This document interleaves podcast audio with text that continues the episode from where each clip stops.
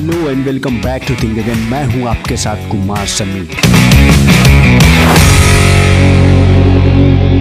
आज हम बात करेंगे बाउंड्री बुक समरी की written by doctor Henry Cloud and doctor John Townsend इस बुक समरी से आप अपनी पर्सनल प्रोफेशनल लाइफ में सही बाउंड्री सेट कैसे करते हैं, ये आप सीखेंगे। और आप जान पाएँगे कि बाउंड्री हमारे लाइफ में कितना अहम रोल प्ले करता है। और इन बाउंड्री के माध्यम से हमारी लाइफ कैसे समृद्ध और खुशहाल होती है, ये सभी चीज़ें इस बुक समरी में आपको मिलेंगी। बाउंड्री एक सही रिश्ते बनाने और व्यक्तिगत विकास पाने के लिए बहुत ज़रूरी है। ऑथर ये बताते हैं की बाउंड्री दूसरों को कंट्रोल करने के लिए नहीं है, बल्कि अपनी ज़िंदगी के लिए ज़िम्मेदारी लेना और खुद को हार्मफुल सिचुएशन और बिहेवियर से बचाना है। जिससे आप अपने लाइफ में और ज़्यादा ग्रोथ कर सके। क्या आपने कभी खुद को ऐसे सिचुएशन में फंसा हुआ पाया है जहाँ से आप सिर्फ़ इसलिए नहीं निकल पाए क्योंकि आप ना ना कर सके वहाँ पे? चाहे वो पार्टी हो या किसी भी तरीके का गेट टुगेदर आपके मुँह से हाँ निकलने की वजह से अब आपको वहाँ अटेंड करना है। क्योंकि आप वहाँ नहीं चाह रहे थे जाना, अब जब तक वो इवेंट नहीं हो जाता, आपके अंदर गुस्सा, चिड़चिड़ाहट, मन में बेचैनी बनी रहती है। और जब कोई हमसे रिक्वेस्ट करके बात करता है तो हम ना भी नहीं बोल पाते अपनी लाइफ में, क्योंकि एक रिक्वेस्टिंग मूड में हम भी नहीं चाहते कि किसी को हम मना कर पाए। आपका और आपकी अच्छाई का फ़ायदा उठाने के लिए आपको उन पर गुस्सा आता है। लेकिन क्या आपने कभी ये सोचा है कि शायद गलती आप ही की हो? हम इतनी जल्दी दूसरों को दोषी ठहरा देते हैं। हम इस बात का कभी ध्यान नहीं देते। हमारी समस्या हमने खुद ही क्रिएट की है। तो आइए आगे बढ़ते हैं और जानते हैं कैसे। A day in boundary life हम हमेशा अपनी लाइफ में सही तरीके से जीने की कोशिश में लगे रहते हैं और इस पर कंट्रोल बनाए रखना चाहते हैं। लेकिन रियल लाइफ में ये ऐसे काम नहीं कर रही है। हम अक्सर इनका कंट्रोल खो देते हैं और ये बहुत ही दुख और तकलीफ़ को पैदा करते हैं। जिन्हें सिर्फ़ दवा की मदद से नहीं ठीक किया जा सकता। हमें लगता है कि हम बहुत मेहनत करने में, हमें लगता है कि बहुत मेहनत करने से हमारा काम बन जाएगा, लेकिन कभी कभी जितना ज़्यादा हम काम करते हैं, हम अपने गोल से उतना ही दूर हो जाते हैं। हम सभी सबके साथ अच्छा बनने की कोशिश भी करते हैं, क्योंकि ज़ाहिर सी बात है, कोई भी दुश्मन नहीं बनाना चाहता। आप सबके साथ अच्छे से पेश आते हैं, और इसी वजह से हम लोगों को हामी भी जल्दी भर देते हैं, और यही सबसे बड़ी समस्या खड़ी करता है हमारे लिए। सो इस बात को याद रखें कि हम सभी को खुश नहीं कर सकते। अगर आप दूसरों की ज़िंदगी जीते रहेंगे तो आपकी अपनी ज़िंदगी स्ट्रेस और दुख से भर जाएगी। और अगर आप अपने लिए नहीं जीते हैं तो आपको बाउंड्री की प्रॉब्लम का सामना करना पड़ेगा। जैसे कि एक घर का मालिक अपने घर के चारों ओर फेस लगाकर उसे सुरक्षित करता है। ठीक वैसे ही आपको फ़िज़िकल मेंटल सोशल और स्पिरिचुअल बाउंड्री लगाकर उसे सुरक्षित करना है। अगर आप अपने लिए बाउंड्री सेट नहीं करेंगे तो आप स्ट्रेस और थकान से भर जाएँगे। और यहाँ तक कि ये साइकोलॉजिकल बीमारी और डिप्रेशन चिंता को जन्म दे सकता है। एक शाम सैरी और उसका परिवार साथ में बैठकर डिनर कर रहे थे, तभी उनके कुछ लोकल चर्च के वुमेन्स ग्रुप की हेड फिलिन का फ़ोन आया और उन्होंने सेरी से पूछा कि क्या वे अगले हफ़्ते वाले होने वाले प्रोग्राम में चीज़ों को मैनेज करने के लिए मैगी की जगह काम कर सकती हैं? इस सिचुएशन में सैरी को हाँ करने का बिल्कुल भी मन नहीं था, लेकिन न चाहते हुए भी उसे हाँ कह दिया, क्योंकि उस काम को मना करने का मतलब था भगवान के काम को मना करना। जो वो नहीं चाहते थे। सैरी की लाइफ उसके कंट्रोल से बाहर होती जा रही थी। वो लोगों की हर बात को हाँ करके अपनी फीलिंग को नज़रअंदाज कर रही थी। और इस वजह से दिन ब दिन वो दुखी रहने लगी थी, क्योंकि वो अपनी बाउंड्रीज नहीं सेट कर पाई थी। What does a boundary look like physical boundaries को देखना आसान होता है, क्योंकि हम आसानी से पहचान सकते हैं कि एक बाउंड्री कहाँ खत्म हो रही है और दूसरी कहाँ से शुरू हो रही है। बिल्कुल फ़िज़िकल बाउंड्री की तरह हमें इस बात का ध्यान रखना चाहिए कि कोई भी, कि कोई भी अपनी मर्यादा क्रॉस ना करे और हर कोई हमारी न दिखने वाली इमोशनल बाउंड्री का भी सम्मान करे। बाउंड्री आपको बताती है कि क्या आपका है और क्या आपका नहीं है। अपनी बाउंड्री या हद के अंदर आप जो करना चाहते हैं, वो कर सकते हैं, क्योंकि आप उसके मालिक हैं। इसी तरह से ये बाउंड्री बुरी चीज़ों को बाहर रखकर अच्छी चीज़ों को अंदर बनाए रख। बाउंड्री दीवार नहीं है, ये एक फ़ेज़ की तरह है जो आपकी रक्षा करती है, और इसमें दरवाज़ा भी नहीं है। अगर कोई चीज़ आपको परेशान कर रही है तो आपको भगवान या अपनों के साथ बातचीत करके उसे बाहर निकालने की कोशिश करनी चाहिए। अपनी चिंताओं को दूर करना बहुत ही ज़रूरी है, ताकि वे आपको परेशान न कर सके। आपको इस बात को भी याद रखना होगा कि ज़िंदगी में कई सारी चीज़ें ऐसी होती हैं जिनके लिए आपके लिए दूसरा कोई कुछ भी कुछ भी नहीं कर सकता। इसीलिए आपको उन चीज़ों की ज़िम्मेदारी खुद पे लेनी होगी और खुद ही उस पे काम करना होगा। अब आपके मन में हो सकता है कि ये सवाल है कि ये कैसे पता चलेगा कि हम कौन सी चीज़ें खुद कर सकते हैं अपने दम पे और कौन सी चीज़ें नहीं। तो ज़िम्मेदारी दो तरह की होती है। पहला होता है लोड यानी भार। ये वो चीज़ है जो आप खुद उठा सकते हैं। दूसरा होता है बर्डन यानी बोझ। ये वो चीज़ें होती हैं जिसे उठाने के लिए दूसरों की मदद लेनी होगी। हम जो रोज़मर्रा की चीज़ें करते हैं, वो हमारा भार है और हम इसे एक स्कूल बैग जैसा समझ सकते हैं। और इसका भार स्कूल बैग जितना ही होता है। हम सबने अपने बचपन में अपना स्कूल बैग स्वयं ही उठाया है। तो हम इसका भी भार स्वयं उठा सकते हैं। है ना? ये भार है हमारी फीलिंग्स हमारा नज़रिया और हमारी जिम्मेदारियाँ जो भगवान ने हमें दी है। हालाँकि इसका भी भार हमें कभी कभी बहुत ज़्यादा लगने लगता है, लेकिन फिर भी हम इसे उठा सकते हैं। तो वही बोझ बड़े बड़े पत्थरों या रुकावटों की तरह होते हैं। अगर आपने अकेले उठाने की कोशिश की तो ये आपको कुचल भी सकते हैं। जब कभी भी हमारी लाइफ में कोई क्राइसिस या ट्रेजिडी हो जाती है तो हमें दूसरों की मदद लेनी पड़ती है और लेनी भी चाहिए। इस बुक के ऑथर डॉक्टर हेनरी के पास एक बूढ़े पति पत्नी आए और उनका बेटा बिल्ली बिल्कुल ही गैर जिम्मेदार लड़का था। उसने पढ़ाई बीच में छोड़ दी और उसे ड्रग की भी लत थी और वो हर वक्त नशे में चूर रहने लगा था। वो ऐसे लोगों के साथ उठने बैठने लगा था जो हर तरीके के बुरे काम करते थे। उन दोनों ने डॉक्टर हेनरी से मदद मांगी, लेकिन डॉक्टर हेनरी ने कहा की बिल्ली को मदद की ज़रूरत नहीं है। उनका यह जवाब सुनकर वे दोनों हैरान रह गए। उन्हें डॉक्टर हेनरी की बात पे विश्वास नहीं हो रहा था। डॉक्टर हेनरी ने समझाया, हेनरी ने समझाया कि उन्हें बिल्ली को बस अपनी बाउंड्री सेट करने की ज़रूरत है। डॉक्टर हेनरी ने उन वृद्ध माता पिता को उन्हें अपनी बाउंड्री बनानी थी ताकि बिल्ली की जो प्रॉब्लम थी, वो उनकी ना रहकर बिल्ली की प्रॉब्लम बन जाए। इसके लिए डॉक्टर हेनरी ने एक एग्ज़ाम्पल दिया कि उन्हें अपने बेटे को अपना पड़ोसी समझना होगा। डॉक्टर हेनरी ने इसका मतलब समझाते हुए कहा कि बिल्ली गैर जिम्मेदार इसलिए था क्योंकि वो जानता था कि उसकी हर प्रॉब्लम्स को सॉल्व करने के लिए उसके माता पिता मौजूद हैं। इसीलिए वह उन्हें बिल्ली की प्रॉब्लम्स को सॉल्व करना बंद करना होगा, क्योंकि बिल्ली अब बड़ा हो चुका है। उसे खुद अपनी गलतियाँ सुधारना होगा, तब जाके उसे अपनी ज़िम्मेदारी का एहसास जगेगा। अपने हर एक्शन में उसको खुद की ज़िम्मेदारी लेनी होगी। मुफ़्त में मिली हुई चीज़ों की कोई कदर नहीं करता। हमें चीज़ों की वैल्यू तब समझ में आती है जब हम उसके लिए खुद मेहनत और स्ट्रगल करते हैं। हो सकता है आपने अपनी फ़िज़िकल मेंटल और सोशल बाउंड्रीज बना ली हो। लेकिन अगर लोग उसका सम्मान नहीं कर रहे हैं तो आपको लगेगा कि जैसे कि आपकी बाउंड्रीज है ही नहीं। तीन तरह की बाउंड्रीज की स्ट्रगल होती है। पहला होता है कंप्लायंस यानी दूसरों को न कहना, सीखना। ये आपकी सीमाओं को मज़बूत करता है। अगर आप दूसरों की डिमांड को पूरा करने के लिए हमेशा हाँ कहते हैं तो ये आपको उनकी डिमांड में छुपी हुई बुराइयों को देखने से रोकता है। जो लोग हमेशा हाँ कहते हैं, उसके पीछे ये कारण होता है कि ऐसे लोग डरते हैं कि कहीं उन्हें सजा न मिल जाए या फिर उन्हें सेल्फिश न समझा जाए। मान लीजिए आपके दोस्त फ़िल्म देखने का एक प्रोग्राम बनाते हैं, लेकिन आप वहाँ जाना नहीं चाहते क्योंकि जो फ़िल्म उन लोगों ने सेलेक्ट की है, वो आप कभी देखना पसंद नहीं करते। और आप सिर्फ़ इसलिए डरते हैं कि आपके मना करने पे वो कहीं आपसे नाराज़ ना हो जाए। तो आइए जानते हैं कि आप कैसे इन सिचुएशन से बच सकते हैं और ऐसी how boundaries are develop boundary ऐसी चीज़ है जो आपको जब ज़रूरत हो तब आप तुरंत डेवलप नहीं कर सकते हो। आपको हेल्दी बाउंड्रीज बनाने के लिए आपको बीते हुए अपने कल पे नज़र डालनी होगी। हालाँकि ये एक लगातार चलने वाला प्रोसेस है। इसकी फाउंडेशन तब बन जाती है जब आप बहुत छोटे छोटे काम करते हो। जैसे एक छोटा बच्चा धीरे धीरे टीनेजर और फिर एडल्ट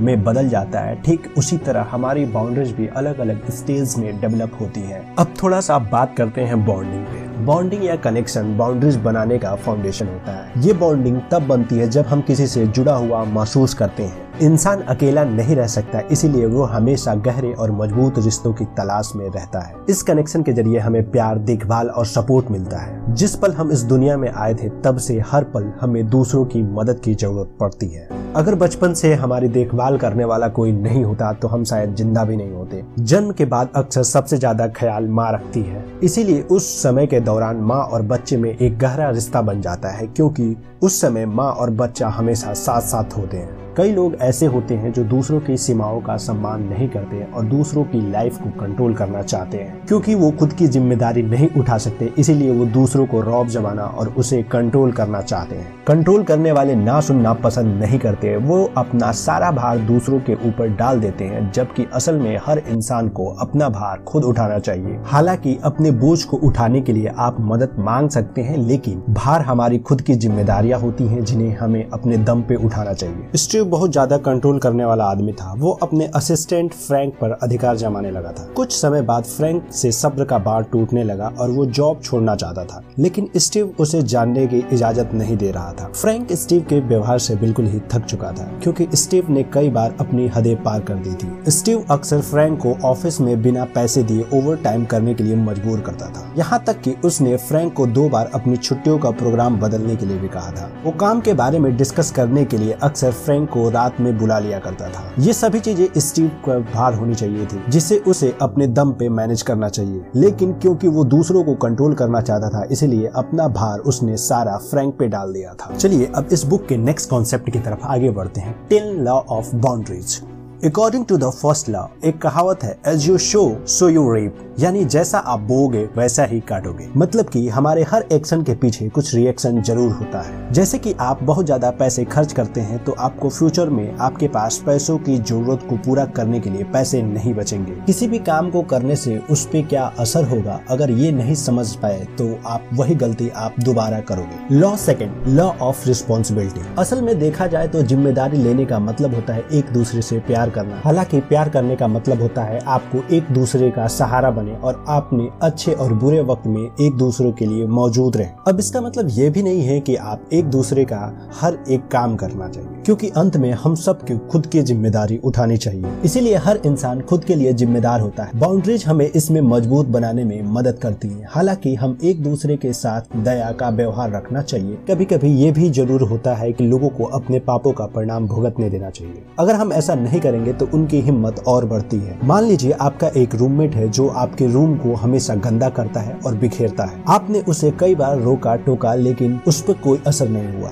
क्योंकि उसका आलस सिर्फ़ आपको परेशान कर रहा है, उसे नहीं। वो तब तक उस गलती को नहीं सुधारेगा जब तक उसे कोई तकलीफ़ नहीं होगी। इसीलिए उसे खुद एक अनटाइंडी इंसान होने की सजा भुगतने देना चाहिए। बढ़ते हैं थर्ड लॉ की तरफ़। Law of power. इसका मतलब आपको इस बात को स्वीकार करना ज़रूरी है कि आपको कुछ ऐसी प्रॉब्लम्स होती है जिसे आप अकेले सॉल्व नहीं कर सकते। नेक्स्ट लॉ है लॉ ऑफ़ रिस्पेक्ट इसका मतलब है कि हम दूसरों की बाउंड्री की सीमाओं का भी ठीक से सम्मान करें। जिस प्रकार हम दूसरों से भी अपनी बाउंड्री का सम्मान करने की उम्मीद रखते हैं। अगर कोई आपको किसी काम के लिए ना कहता है तो अगर आप उसका सम्मान करते हैं तो वो भी आपके ना कहने पे कभी भी आपका सम्मान करेगा। सभी के पास वो फ्रीडम है, जो कुछ भी हम करना चाहते हैं, वो हम कर सकते हैं। इसीलिए जब लोग अपने फ्रीडम का इस्तेमाल करके हमें ना कहते हैं तो हमें नाराज़ नहीं होना चाहिए। फिफ्थ लॉ हमें सही कारणों के लिए और सही काम के लिए मोटिवेट करता है। लॉ ऑफ़ मोटिवेशन हमें सही कारणों और सही काम के लिए मोटिवेट करता है। सिर्फ़ इसलिए नहीं कि हम रिज़ल्ट से डरते हैं। ज़्यादातर लोगों के मन में डर होता है कि अगर उन्होंने किसी के रिक्वेस्ट को ना कह दिया तो उन्हें लोग पसंद नहीं करेंगे या उनका साथ छोड़ के चले जाएँगे। और इस वजह से वो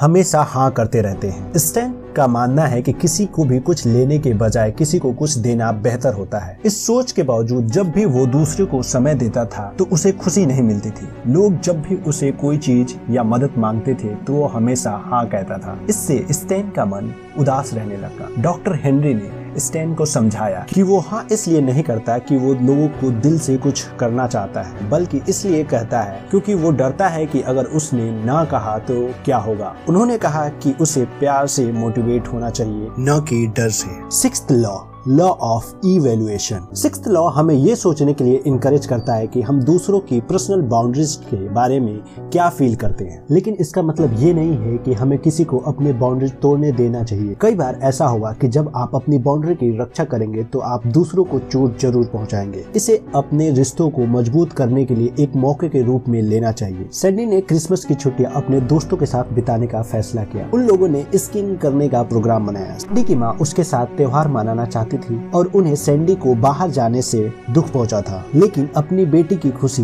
देखकर उन्हें उसे जाने का परमिशन दे दिया। उनकी बस यही इच्छा थी कि सैंडी अपने दोस्तों के साथ खूब एंजॉय करे। Seventh law law of positivity का मतलब है कि हमारी लाइफ में घटने वाली घटनाओं पर बिना सोचे समझे रिएक्शन देने के बजाय एक्टिव होकर एक्शन लेना चाहिए। प्रोएक्टिव लोग खुद चार्ज लेकर सोच समझ कर एक्शन लेते हैं। वो छोटी छोटी बातों पर गलत तरीके से रिएक्ट करने से खुद को रोकते हैं और सिर्फ़ एक्शन लेने पे ध्यान देते हैं। प्रोएक्टिव लोग रिएक्टिव लोगों की तरह नहीं होते, जो हमेशा शिकायत करते हैं या निगेटिव बातें करते हैं। अपने निगेटिव इमोशन का भड़ास निकालने के बजाय प्रोएक्टिव लोग इसे हेल्दी और पॉजिटिव तरीके से एक्सप्रेस करते हैं। वो दूसरों को वैसा ही प्यार करते हैं, जैसा कि वो खुद से करते हैं। Law eight. Law of envy यानी इससे हमें याद दिलाता है, दूसरों के पास जो कुछ है, उसे पाने की इच्छा हमारी सोच को बहुत ही छोटा और सीमित कर देती है। अगर हमें दूसरों की सक्सेस से जलन होता है तो वो हमें अंदर से खाली और खोखला बना देता है। और हम अधूरापन महसूस करने लगते हैं। दूसरों के पास क्या है, इस पे फोकस न करें। इसके बजाय, इस पर फोकस करें कि आप खुद को कैसे इम्प्रूव कर सकते हैं। इस बात पे हमेशा सवाल उठाने के बजाय कि आपके दोस्तों के रिलेशन हमेशा अच्छे क्यों रहते हैं और आपके नहीं? उस बारे में आप सोचे कि उस प्रॉब्लम को सॉल्व करने के लिए आप क्या कर सकते हैं। हो सकता हो कि आपके सोशल मैनर्स या व्यवहार को सुधारने की ज़रूरत हो या नए लोगों से मिलने की ज़रूरत हो। Rule number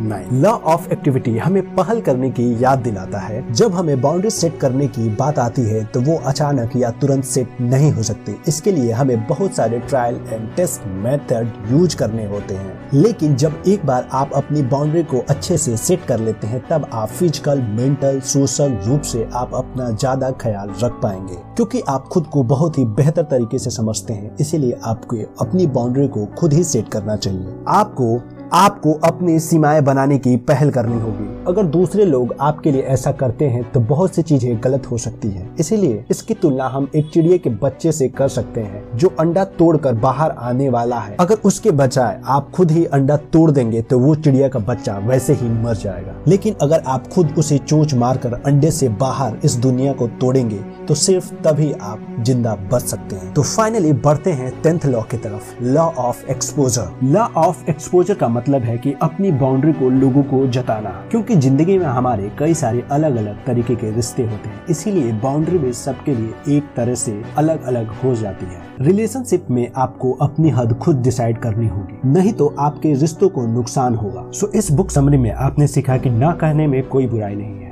हमेशा हाँ कहना या बेमन से हाँ कहना आपके अंदर गुस्सा भर देता है। और आप दुखी होने लगते हो। इसीलिए कभी कभी लोगों की डिमांड को ना कहना भी बहुत ज़रूरी है। इसके लिए आपको अपनी बाउंड्री खुद सेट करनी होगी, ताकि आप खुद की रक्षा कर सके और कोई भी आपकी अच्छाई का फ़ायदा ना उठा सके। इसी तरह आपको दूसरों की भी बाउंड्री का सम्मान करना होगा। अगर कोई ना कहे तो उससे नाराज़ ना हो। उसे समझने की कोशिश करें। आपने ये भी समझा है कि बाउंड्री का मतलब दीवार नहीं होता।